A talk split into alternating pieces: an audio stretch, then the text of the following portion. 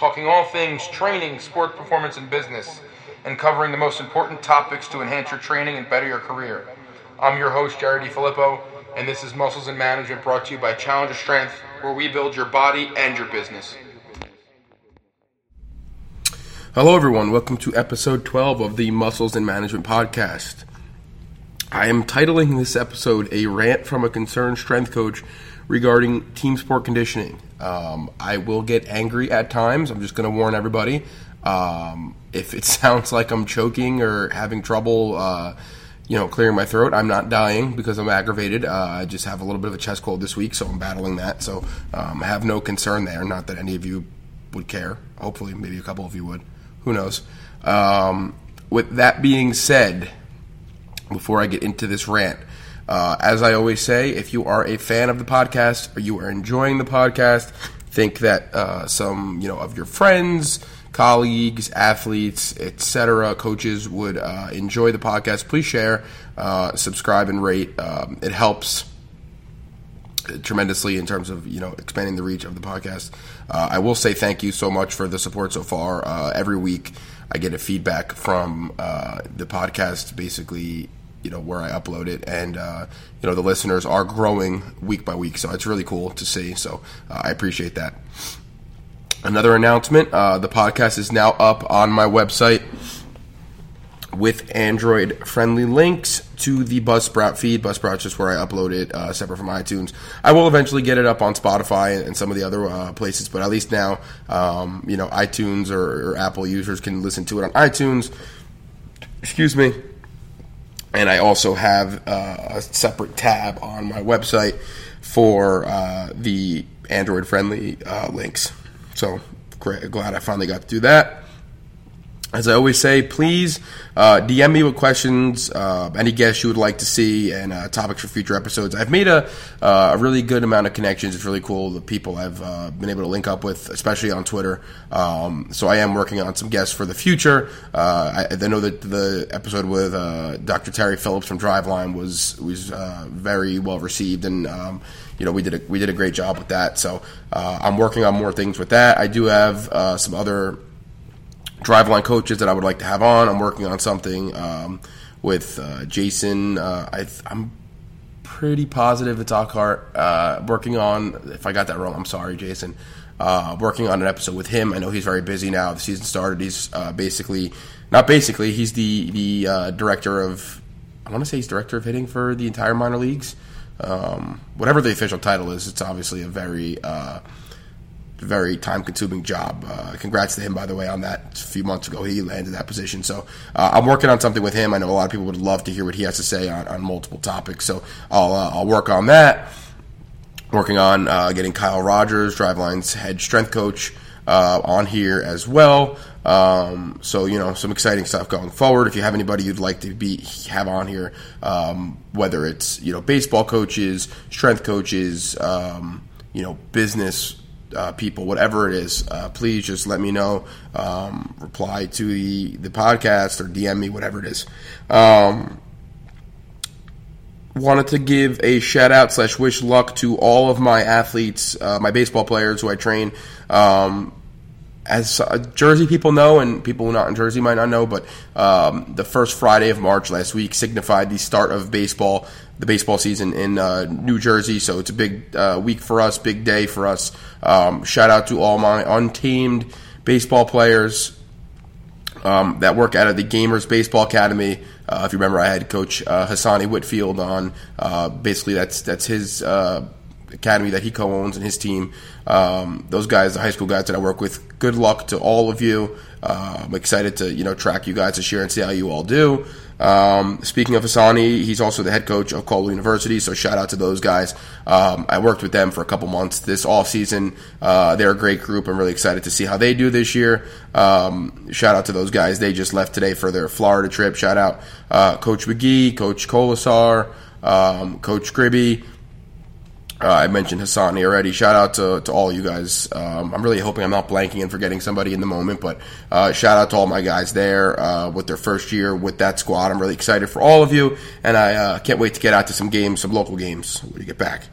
Uh, moving on to more shout outs. Matt McDermott, CAA Player of the Week last week.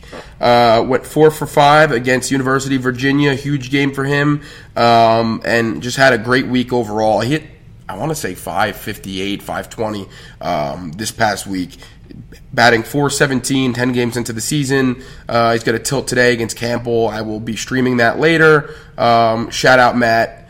Um, he looks awful in the pants being down. I'm just being honest with him. I told him already. But he's rolling with it. He's hitting well, and I don't expect to see stirrups anytime soon uh, because they are uh, they are working well for him. So shout out to him. Uh, you know, keep it going, but I'm uh, I'm happy for you.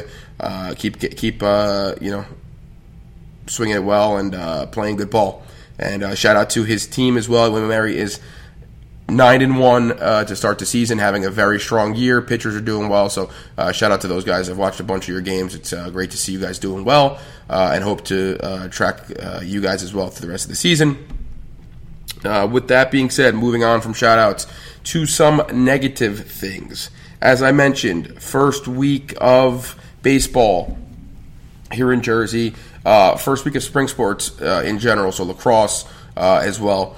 Um, I've heard some horror stories about conditioning, and it's uh, kind of pushed me to um, dig up an article I wrote about a year ago uh, that I want to kind of use as the premise for this um, podcast. Basically, you know, on, on the r- things going wrong with team sport conditioning and some of the things I've heard, uh, whether it's multiple mile runs for baseball players at tryouts of practice. Um, you know, I had a, a, kid that I know, uh, one of my hockey players who plays lacrosse as well. Uh, basically, uh, just kind of told me that he had lacrosse practice couldn't lift because the coach's main goal was to kill their legs. Um, you just love to hear that. That's sarcasm, by the way. It's fucking stupid. Um, yeah, first f bomb of the, the podcast. You're going to hear a lot more of those. I'm just going to warn you right now. Um, yeah, so those are some of the things uh, that I've heard. Reminder, baseball coaches specifically. I I have a lot of a big baseball audience. You don't coach cross country so I don't know why you're having guys, you know, run like they're preparing to fight uh, Ivan Drago in Siberia, but um, you're not you're not cross country coaches. So if we could stop with the you know multiple mile runs and making kids throw up and stuff, uh, that'd be great.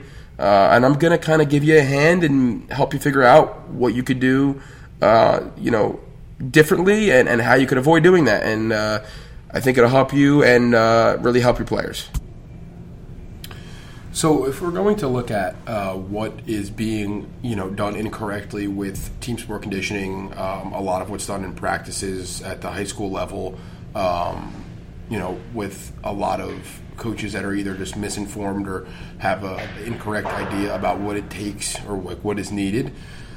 Um, the first thing that we want to hit on is um, I guess there's too much of an emphasis placed on mental toughness. Um, I can pretty much guarantee you that if uh, you're at a high level of, of, coaching and you're dealing with high level athletes, that they have to be pretty mentally tough to get um, to, to the level that they're playing at. So I, I don't see that as a tremendous need. Um, you know, if it's something that you do once, you know, in the beginning of a season to kind of like set the tone, I guess it's fine. It's just if it's done over and over again and it's used consistently um, as a means of that, I don't think it's necessary because I do feel that, uh, like I said, you know, if you're at the level, the higher level. Um, you know, you're you're pretty tough to get to that point already, and then you know, looking at it from the other side, it's like, well, you know, what if I want to see the toughness of like younger level, younger athletes, etc. Um, my opinion on that is that there's more like quote unquote bang for your buck uh, things you can be doing. Um, you know, to, to try to weed out, so to speak, the uh, level of the players that you're dealing with. So, in my opinion, um, you're, you're better off just leaving that mental toughness thing to the side and, you know, use your conditioning or, or use your um, actual speed work to, like, see the speed of the athlete. Um, you know, who has better athletic tools and, and weed kids out on the skill level of that way. If you're at that high school or middle school level, that's like what you should be looking to do. Um, especially when it comes like, let's say a sport like baseball, like, you know, I'm not gonna. I don't want to blacklist a kid because he had trouble running three miles with the other guys, but he could be the best athlete out of the entire bunch. So I think it's like an incorrect or unfair way to judge or assess a kid. Um, you know, I was a player personally that when I was in college, we had our coach who was like very insistent upon us running um, a six minute under a six minute mile every uh, winter when we got back to campus from winter break and. You know, he's a great coach. It's like not taking away anything from him on that sense. Like he ran a really great program, but um, he basically, you know, had this expectation that we had to run, um, you know, this this mile under six minutes, and it, it was tough. Like you kind of had to keep doing it until you got it, um, and all that. So it really. It, it was tough for guys like me or other guys who struggle with that to kind of get you know looked down upon when you know we were very fast. Like I was very fast for my size, and um, it was it was unfair to judge us or like say we had we were lack of there was lack of preparation on our end from the training side of things because you couldn't get that done. Um, so I think if you're looking to evaluate the skill, uh, you're, you're going to kind of don't brush the skill aside or the skill evaluation aside for the, the toughness end of things. Like I think you're going to lose a lot in terms of you know what you're seeing in your players. So that's just my opinion on that.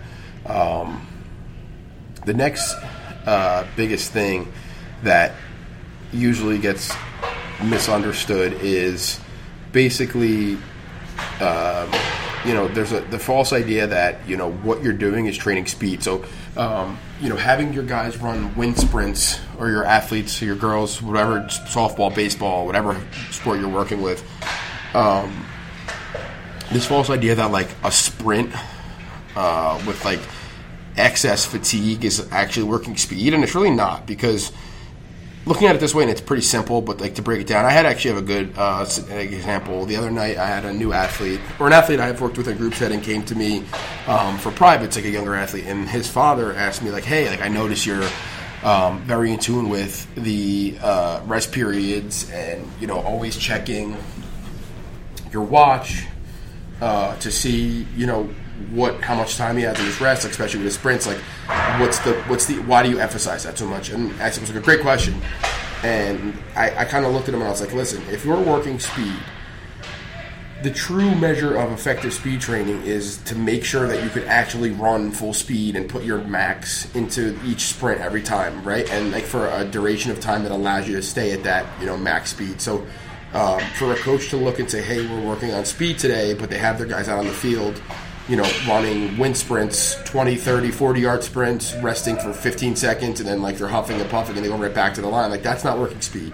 Um, that's like, you know, crossing to that lactic threshold. It's, uh, you know, above medium intensity for longer durations of time. So it's really not working speed or the aerobic system. So uh, there's there's a bit of a place for that, which I'll get into um, for lactic power training. But if you're trying to really work speed, you need to get or need to allow full rest between uh, the bouts. So think like six seconds. Um, uh, I think it's I want to say yeah six seconds of rest uh, per ten yards. So a ten yard sprint should require like a minute of rest. That's like the guideline we usually go by. Um, and you know do the math on that for uh, longer distances. But if you're trying to legit work speed mechanics, speed, get your guys faster, like the rest needs to be emphasized because it's only useful if it's done fast, right? Um, you know, you're not going to try to train your pitcher for velocity throwing. Uh, it's a kind of a bad example because there's rest, but I guess you wouldn't have your your um, pitcher work velocity throwing, you know, at a super fatigued level. I mean, it's going to hurt them first of all, but you know, if they threw a bullpen two days ago and their arm's pretty tired, you're not going to have them go out and try to work on, you know, increasing their velocity. Their arm's not going to be able to do it, so it's kind of like counterproductive. Um,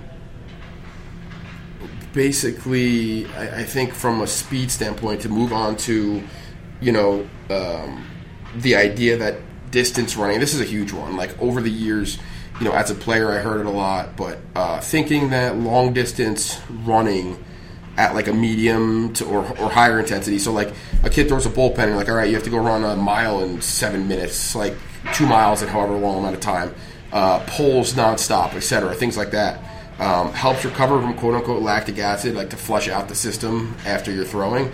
Um, that could be true only if the intensity is low enough. So like you could have your guy go run, you know, interval poles. Like he runs the whole length of the pole and then he rests for, you know, uh, 45 seconds and then he goes or rest for a minute, and then he goes, and like the uh, the the rest period's long enough to um, basically keep the intensity low enough where the aerobic system's in charge, uh, so to speak, or is the driver of that activity.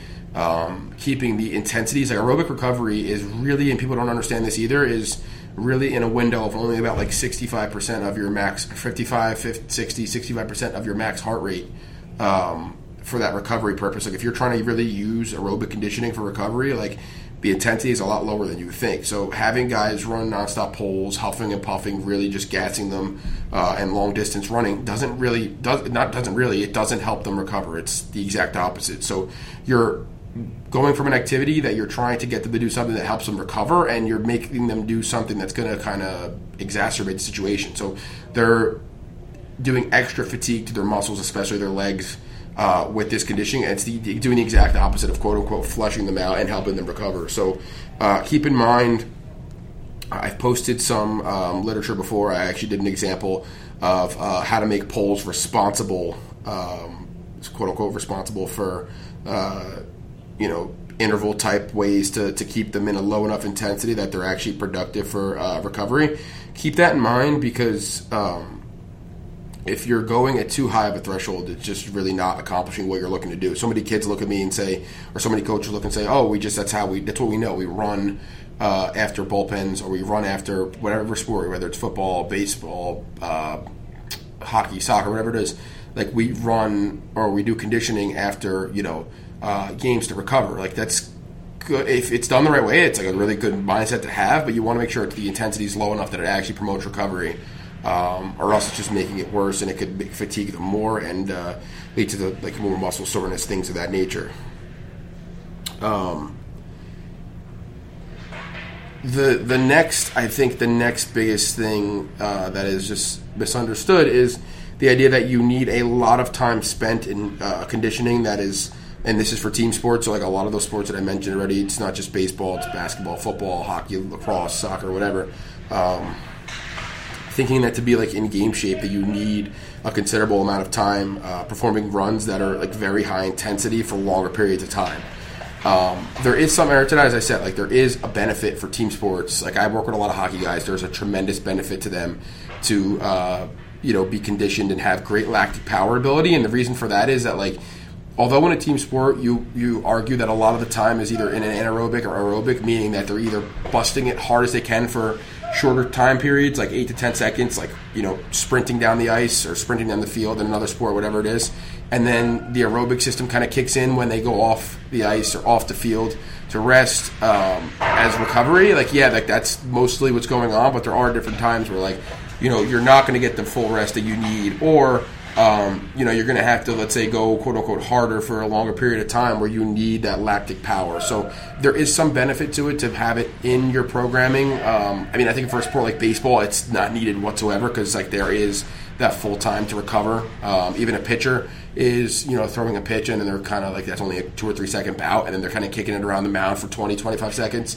Um, before they go throw again. So I think that's like the really one true sport where I don't think lactic power is useful at all but you can get away with it from time to time if you want to. I do think for other team sports I like every so often it is good. A lot of my hockey guys um, in the program here they do uh, 300 yard shuttles um, early on in the season, and I think it really kind of prepares them um, to have that lactic power build up where it's like, hey. And just to explain lactic power for those who don't know, it's that belief that or that, that energy system where it's like I just push through the anaerobic or aerobic threshold. I need to be able to produce as much power as possible uh, and much output as possible. Um, you know, in that lactic threshold, it's basically like it's raising your floor, so to speak. So I want to be able to produce or get better at producing as close as I can to my max threshold, even in that presence of lactic acid or in that lactic state. So there is benefit for team sports like football, hockey, uh, soccer, lacrosse, where you have that kind of reserve where if you're exceeding the anaerobic window, you could still put a lot of power into activity. So I do think uh, it is warranted in a sense, but to think that that's all you need to do or have to do um, to condition for those team sports because it's 100% necessary is definitely not correct. Uh, you know, the aerobic and anaerobic are the main driving factors of a lot of those team sports, as I already explained. Um, you know, blend a little bit. Treat those as like the main course, and then treat that lactic power as like a you know an appetizer or a side dish. It's something that you have there, but like the aerobic and the anaerobic is what makes the plate and is what kind of gets you where you need to be. Um, basically saying that hey, like I just you know put 10 to 12 seconds of max intensity into an activity, and now I need that aerobic system to kind of kick in to fuel recovery. The aerobic fuels recovery. So training those, as I've mentioned, you're looking at more of like jump training, uh, heavy compound lifts for low reps, and this is anaerobic I'm speaking of. Um, things that require you know 10 to 12 seconds, under 15 seconds of max intensity activity, uh, followed by full rest. Like that is building the anaerobic system. And in addition to that, you're increasing your max output. So you're increasing your max speed, you're increasing your max strength, etc. Um, you're, you're trying to bolster the uh, the amount of activity you can put in a short window. So the highest your max output, you want to get that as high as possible. So that's sprints with full rest. Um, you know, jump training with full rest, med ball, explosive ballistic med ball training with full rest, um, compound movements, low rep, full rest sets. Like so, you're getting your three reps setted and you're resting five or six minutes and you're fully recovering. Um, that rest level can be, you know, I'm giving that as an example as a frame of reference for like five minutes of full recovery, whatever it is for that particular athlete. But you want it to be full, um, full recovery for that. And aerobic, on the other hand, you're looking more of like. Um, you know, a little bit lower intensity. So you have to keep in mind, think about this framework for aerobic activity. Uh, if you had 100, your, your max heart rate, whatever it is, uh, 100% of that, right? Um, to build aerobic capacity. So if I was looking to do aerobic activity to kind of build my aerobic floor, make my aerobic system more effective and helping me recover, you want to think about being in that maybe 85 to 90% window um, of max intensity or max heart rate, sorry but you're only you don't want to over fatigue it. So you don't want to be 85 to 90 percent for a minute and a half because then you're crossing into medium to high intensities for longer durations, more in that lactic window. So you want to think like, hey, you know, uh, and if you have a consistent heart rate monitor on the athlete, you can get a better idea of this. So like you know if they're doing a circuit, if they're they're on second 25 or second 30 and um, you know their heart rate is exceeding a certain you know threshold or uh, excuse me, things of that nature that they're not really using the aerobic system anymore. So I, I generally keep it into the 20 to 30 second window if it's low enough intensity. If it's a little bit higher and you're working on capacity, I'd say keep it closer to that 20 second side and then give a long enough rest in between the activity that like it can bring the heart rate down so that when you go back to the next part of the circuit, like the, the, the active interval, uh, it's not too high to uh, cross that aerobic threshold. If you're looking to maintain, think more of like that 70, 75, 80% uh, window of your max heart rate. And as I alluded to previously, uh, recovery, you really want to be careful. That's like that 60 to 65% of your max. Um, you can do, you know, aerobic circuits for body weight recovery. So like we'll do a movement pattern circuit. So like a push, a pull, uh, squat, hinge, uh, single leg exercise. Uh, and you can throw core in there too if you want, but like we would look at that and say, okay, instead of giving the guys reps to do um, for those circuits, they would do, um, you know, let's say they do a barbell push up. It would just be for a 30 or 25 second uh, active interval. There would be like a minute rest in between, and they would go on to like their pull activity, which would like be an inverted row or a chest supported row, whatever it is. Um, and just you know complete nice slow non-fatiguing reps so like tell them hey keep the uh, the emphasis on um, you know the, the amount of uh, work you're putting in like keep the intensity at like maybe a six out of ten uh, you know the and the rate of like the perceived exertion. So um, it's easier to do that with higher level athletes because they have a better feel for what that percentage is for them. But you want to cue them to like hey do your you know 30 seconds or 25 seconds of barbell push-ups at like a six out of 10 intensity uh, and then you're resting for a minute and then you're going to the next body part. So it really allows you to get that recovery um, based work in. So there's many ways you can do it. You can do it with tempo runs I think tempo runs are uh, great with uh, you know working on top speed form for athletes that need to get into top speed. Um, that's again basically taking lower percentages of your max. So if their max uh, 40 yard sprint is you know uh, five seconds, you take 75 percent of that. So you get them running like a four or I'm sorry a six second. Um, 40 yard sprint and then they get full recover or they get adequate recovery, and then they go do it again, and you basically just kind of keep them going until they can't reach that. Uh, well, no, not necessarily. You keep them going until they can't get that, but you adjust the volume week by week. So maybe start with like six tempo sprints, then move them to eight. You periodize it just as you would um, your regular lifting schedule. So I think uh, if we start to look at it that way, um, you know, we can start to fix the problem. I, I don't know if we'll ever fully fix it, but just try to get coaches as informed as possible.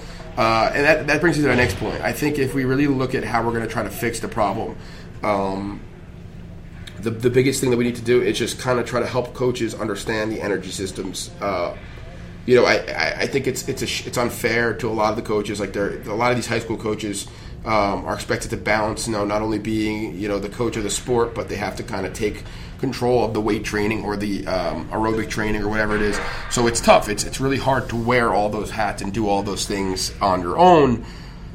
Um, but I, I, do think it could be possible, and it's not a tremendously far fetched idea for uh, these programs to have like a one off consultation with a qualified strength coach. Um, to at least learn the energy systems, you know, maybe maybe have your coaches um, get like a you know a low level type of um, certification that teaches about it. Uh, I, I, really do think it's it's not a hard stuff to understand that like if these coaches had a meeting with a strength coach or a sports performance coach who knows the energy systems, they can really get the premise of what they should be doing and really understand the basics quite easily. Um, I know budget wise, it's not in the plans to have um, you know a lot of these schools to have a strength coach. It's not easy to afford it, so I understand that fully. But I do think it's possible to kind of get literature for the coaches to either understand and read themselves to understand the energy systems, or to have that coach come in and talk to the staff and kind of give them the tools they need uh, to you know work with the kids effectively. And I already previously mentioned this, but I do think that um, you know stopping the use of conditioning as a way to weed kids out is uh, a really you know another point of emphasis that we need to uh, stick to to ensure that conditioning is done in the right way.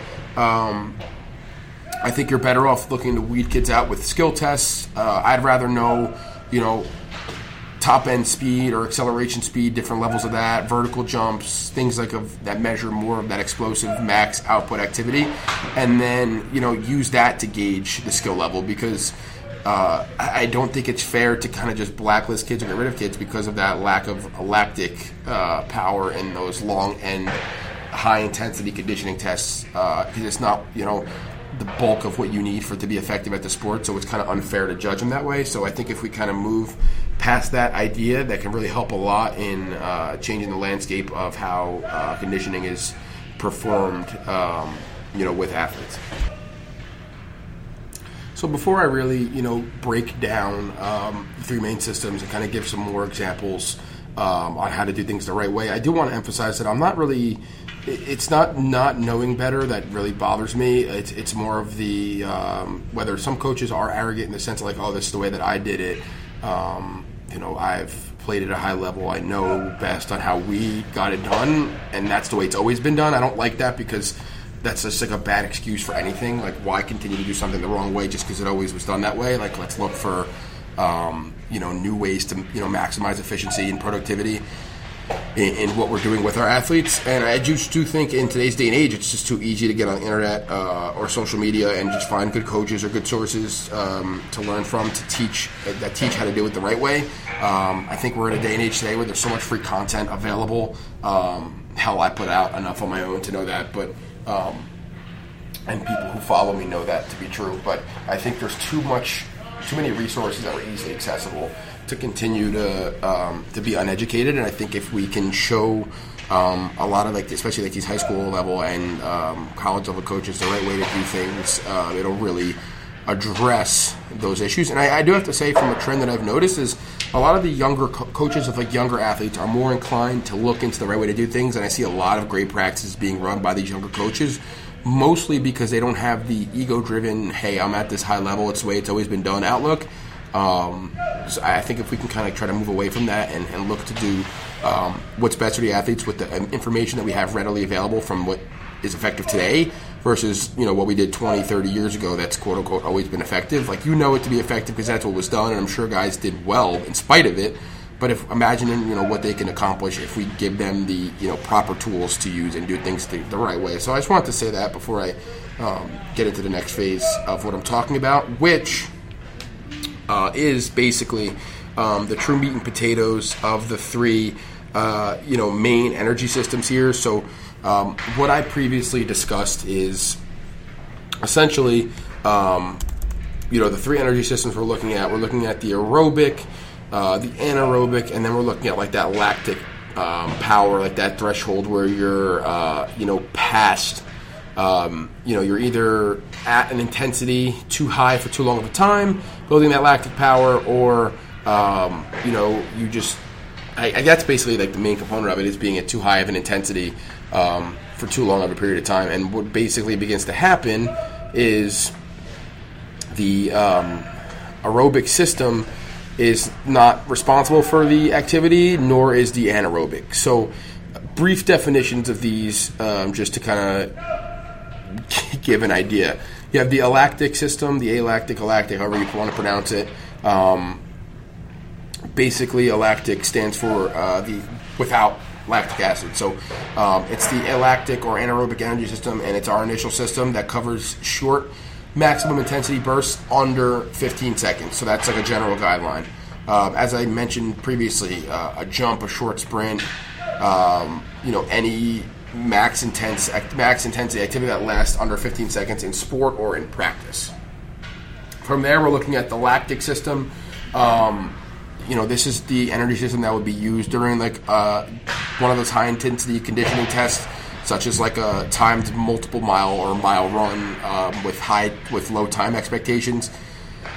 Uh, this basically involves like moderate bursts of activity. So obviously, you're just it's not humanly possible to you know go at your full speed for a, a full mile, but that's like trying to be at your moderate to above moderate uh, level of intensity um, for like that longer period of time and uh, like I said, this is longer periods of time at the higher end of intensity, and basically the body is no longer, um, you know, fueled by ATP. ATP is like the main uh, source of energy for the uh, alactic or anaerobic system. So that only has that has a shelf life. So after you know that was 12 to 15 seconds, that's those stores are used up, and you're just basically you no longer have that to fuel the activity. So what what, what what also happens is when ATP is used, it goes to a, I'm not going to get into all technical terms, but essentially it breaks down and the body, the aerobic system flushes you out, etc. Uh, that's not allowed to happen because there's no rest periods being take, taking place. So you know you don't get to really push that out of the system. So that's really uh, what, what, it comes down to there, which is why there's a difference. Um, you know the anaerobic system is also uh, you know not needing uh, air or oxygen, etc., uh, to, to, fuel itself. It's without the presence without the presence of that as well, um, which is the exact antithesis of antithesis of the aerobic system. Um, the aerobic system is, you know, using oxygen. Um, and it, it's more continuous activity at lower intensities. But most importantly, it's what refuels ATP, uh, meaning it's like one of the main drivers um, of the anaerobic system in the sense that it replenishes what we need and what's most used to fuel that anaerobic. So if you look at it from that sense, those are the three main uh, systems. As I've mentioned, um, the lactic system can be useful to build up because uh, there are periods of time where you do cross over that anaerobic threshold and the aerobic does not have adequate time to kick in and help recover. So there can be a benefit to working some lactic power, which is just basically improving your ability to put max output in for longer periods of time, uh, even when you've crossed that lactic threshold. So um, that's a brief rundown of those three energy systems. Um, I think a big key to realize here is that you kind of want to go into this looking at uh, the anaerobic and aerobic and separating them. Because what happens is too many coaches try to combine speed into more of a conditioning idea, and what and you're, you're basically crossing the two and blurring it into that lactic uh, window. So think about it like you know when you were in you know school and you were younger and you would mix two paints together to get a color. Like you had your yellow and you had your blue. I want to say that made green. Yeah, something like that. But if you had your yellow on one side of the sheet and you had your blue, on the other, you really wanted to, if you if you didn't want green, you wanted to make sure that they stayed away from each other because if they mix together, you just have one big mess of green paint. And essentially, if you're looking to you know use yellow for something specifically and use blue for something specifically, mixing them together is not what you want because now you don't have either to use separately to get achieve what you're trying to get to. So if yellow was your you know anaerobic system and blue is your aerobic, and you you basically blend the two uh, to use them, that's great for that lactic, and that's great because you now make green, and you and you could use green for some things, but you really got to work at using the yellow by itself and using the blue by itself. So you really want to think of you know separating your activity into that more anaerobic window, which is you know the sprints, the jumps, full recovery, etc. And you need to be um, looking at full recovery, but things being done at max speed. And you don't necessarily need to be a strength coach to use these things to improve the overall um, athleticism or uh, speed of your athletes. Like I know a lot of coaches now um, implementing medicine ball activities during the practices that are just sport coaches. Some of the baseball coaches I interact with on Twitter that I've, I've talked to um, extensively, asking questions about you know medicine ball throws, and overhead throws for like triple extension and speed building, rotational throws, etc. Like you can use those to not only build your overall anaerobic system, but get your guys athletic and more explosive where you need them to be. So you know, having your guys do rotational med ball throws as a baseball coach helps their rotational ability, makes them more powerful, but it's also now working the anaerobic system. So it's kind of like a two birds, one stone type of thing. And with aerobic, know, you separate it. So now you go from yellow, the anaerobic, and you look at blue, and now you're going to say, okay, um, I'm looking at some tempo runs. I'm trying to build some top speed with my conditioning and the aerobic conditioning. And as I've mentioned, you can kill two birds, one stone with some of these things. So you can do your anaerobic work and improve you know rotational ability in rotational sports such as hockey, baseball, etc. And you can do aerobic conditioning work and use tempo runs to work on top speed form. So working on your vertical knee drive, um, you know your rhythm with your with your strides, etc. Like you can do that um, with aerobic. And in baseball. Um, people like to look at poles a lot. Like they can be done effectively. Like I, you can use a pole. I can say, okay, left you know, left field foul pole to right field foul pole, and then I'm going to rest afterwards. And I'm going to make sure I keep these athletes and I in a lower intensity state where they understand that they're going to they're supposed to be um, in that like six to six point five out of ten percent uh, window for intensity. Like we can do, we can use these things effectively and get the results that we're looking for. Um, I think that's the basic thing you need to understand. And what you can also do is I already mentioned the, the blue and the yellow turning into green take a little bit of the blue, a little bit of the yellow, and move them onto another side of the paper, and you blur them together for your green. And that's when you get your, you know, lactic power. So you can have guys run 20 to 30 yard sprints, you know, only give them a couple seconds to kind of reset themselves and then go right away again and build that lactic power. Like you can blend them, and it does have some benefit in some some instances, but you want to make sure that at the end of the day, when it comes down to it, you still have your yellow, your your um, you know your little pile of yellow paint, your little you know uh, area of the blue paint, so that they can be done and worked effectively. So stop trying to blend all things together and understand that you need to separate them um, to you know to be most effective in, in working those different energy systems. So I think at the end of the day, ultimately, um, you know, kind of summer, eh, to kind of sum up, excuse me, everything. Um, you know, looking at the main issues, like let's you know move on from the mental toughness thing consistently. Like if you want to use it as an initial test, I, I guess I can deal with that. Like go do what you got to do. Uh, you know, but for especially for younger kids, like use other means to to weed out skill level and you know what the athlete brings to the table. I think there's better ways to do it. Um, you know, move on from the idea that uh, you know long distance uh, running at medium or high intensities helps recover. I explain why it doesn't. You know, we have to really move on from that, especially in sports like baseball, to use too much to recover, quote unquote, from bullpens. Um, you know, understand that you don't need to do these, you know, longer distance activities at higher intensities to be, you know, to be that to, for that to be like the the ideal level of conditioning for your sport. It's good to have it in some capacity, but that's not all that goes into it. Understand the other um, energy systems that are predominant, and you know are part of the full picture. Um, I think we can try to fix the problem. Um, you know, further educating coaches or giving them the tools and the, the resources online. There's a lot of free free content out there, as I've alluded to. I think we can really do a good job of educating and you know explaining things, not taking a hardline approach like, "Hey, you're an idiot. You're not doing it the right way." Um, you know, explain to them, break it down, and, and, try to get to them in a sense of explaining what it actually means and what is involved. I think that'll really go a long way uh, versus arguing. And then again, just understanding the three systems. I really like the paint analogy. Um, you know, keep your yellow and blue separate, and then you know take a little bit of each and put it off to the side and, and blend it to your green and you know that is going to be the, really the best way of uh, going about the conditioning. So think of your yellow as your aerobic. I want to think I think I called yellow the aerobic, blue the anaerobic, and then when you mix a little bit of each to green from time to time, you work on that lactic power. Um, I think if we can really kind of separate the speed work from the conditioning, um, it's going to go a long way in you know making our work more effective with our athletes. Uh, and that's, I think, the ultimate goal from all this is just to make sure that the athletes are getting the best training they possibly can. Um, I hope you guys enjoyed listening to this and, and understanding, uh, you know, why this is all important. I think it's just it's something we need to address because uh, it's still to this day done the wrong way, and I think we'll all be better off when it's you know fully understood and, and conditioning and speed work are finally done uh, in the right the right way across all sports. Thank you for listening to the Muscles and Management podcast brought to you by Challenger Strength. I'm your host, Jerry DiFilippo, helping you build your body and your business.